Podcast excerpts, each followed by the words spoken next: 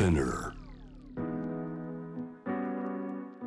J-Wave Jam the Planet グローバーがお送りしています。今夜お迎えしているのはオランダユトレヒト在住のクリエイティブディレクター吉田和光さんです。テーブルトークのテーマオランダの教育事情。吉田さんどうしてこれを今日はテーマにお話していただけるんですか？はい。あの実はですね自分自身が、えー、オランダに移住した理由でもあるんですが、うん、自分の子どもの教育を考えてオランダに移住したという経験があるので、うん、えー、テーマにしてみました。これ改めてですけれどもじゃあ経験してみてオランダの教育ここがユニークだな他と違うなというポイントどこですか？はいあのユニセフの、えー、有名なリサーチで、えー、世界で一番、えー、子どもが幸せな国と言われているのが、まあ、オランダではあるんですが、うん、えー、例えば、はい、宿題ないよ塾ないよとか、うん、置き弁当たり前みたいなそんなところからも、えー、っと子供は幸せだろうなというふうに感じる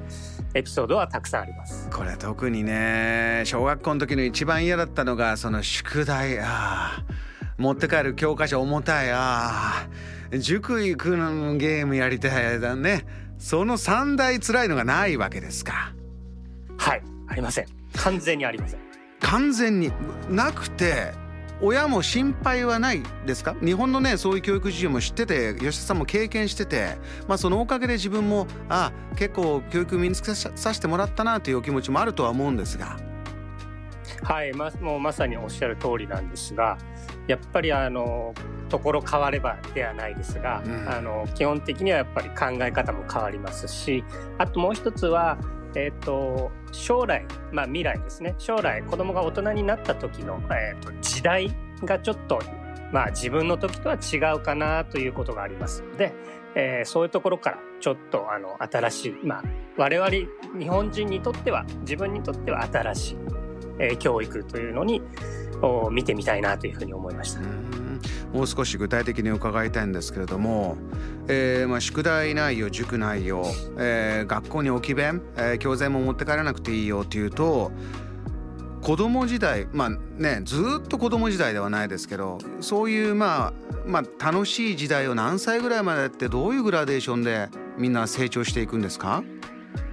はい。えー、っと小学校オランダの場合の小学校は、えー、と4歳になった順に、まあ、始始まります、まあ、5歳までに入るんですけど、ね、なので、えー、と小学校が8年間ですね。あの12歳まで。日本と一緒です、うん、6年生。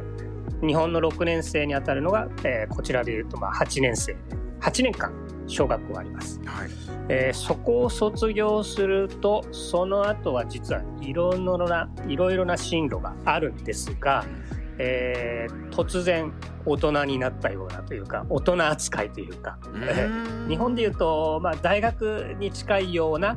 えー、雰囲気の、えー、お勉強モードになります。これ先ほどリモートもハイブリッドでやるよと言った中等学校っていうのはこの段階ですか？12歳小学校を終えてその次はもう結構自立して勉強がガンと始まる。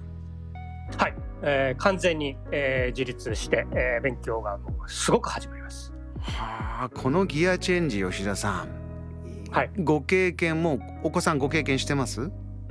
はい。うちが今まさにこのシーズン9月から中等教育になりました。どうですか？今ご覧になってて経験してみて。えっ、とですねちょっとまあ不思議なんですが小学校の時代がまあ簡単に言うとまあ甘えん坊の時代っていうか甘えていられる時代というふうに考えると、うん、その時代がしっかり甘えられる方が逆に自立が早いんじゃないかなというような印象を受けていてすごく切り替わりがもう自分でできできるようになってきます。あの小学校1年生とか、まあ、幼稚園行く時もそうですけどもどうもね親に甘えたいんだけど玄関でぐずる子供をもう頑張って送り出してお尻叩いていろいろねなだめすかしてっていうのがまあオランダないわけですよね。甘えて甘えていいよがずっとあるからポンと子供は出ていきましたか。そうですか。多分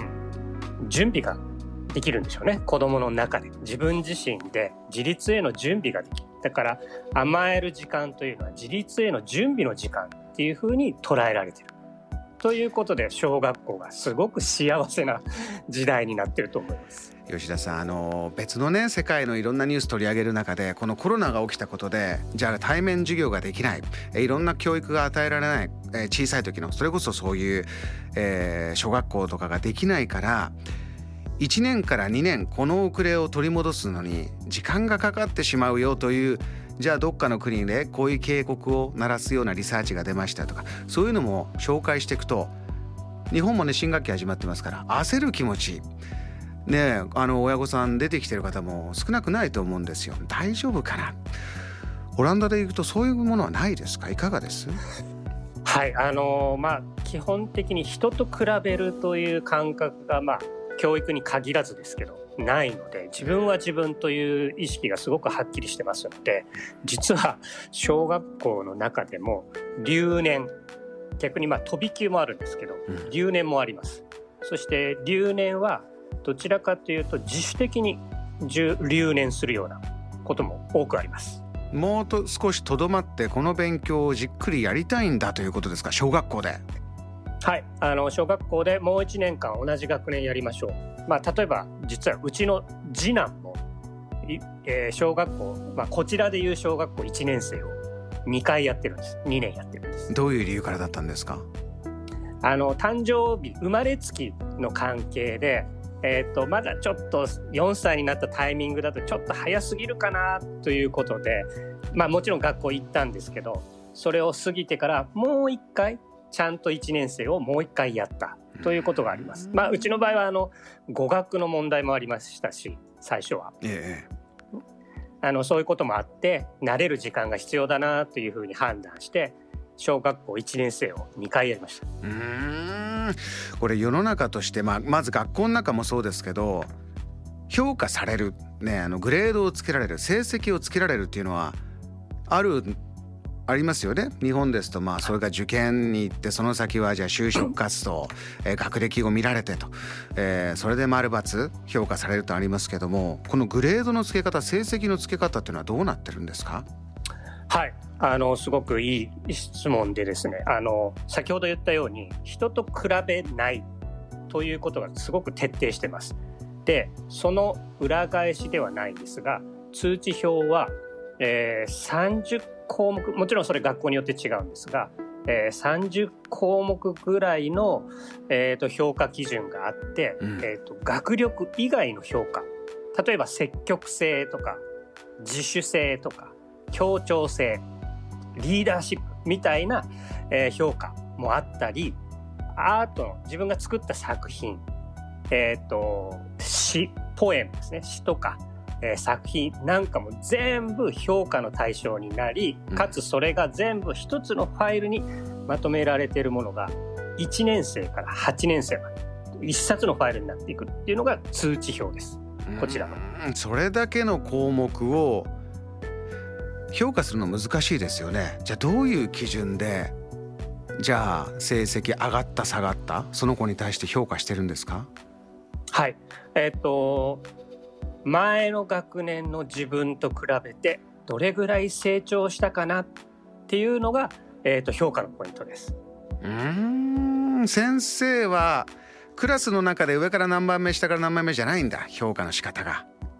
はい。完全に前の自分と比べてどれだけ頑張ったかなどれだけ成長したかなよくできるようになったかなっていうのしか見ていません。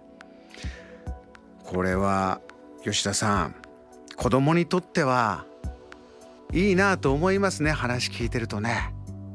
はいもうまさに自分もあこういう小学校時代を生きたかったな過ごしたかったなっていうふうにいつも感じてます。どうしてもね人が気になるっていうのは人間の差がでありますけど隣の芝生が青いみたいなことわざもありますけどそうじゃないんだという視点を徹底的に小学校の頃に身につけさせようということかもしれませんね。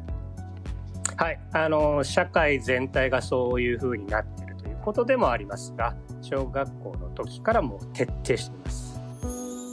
JAM The Planet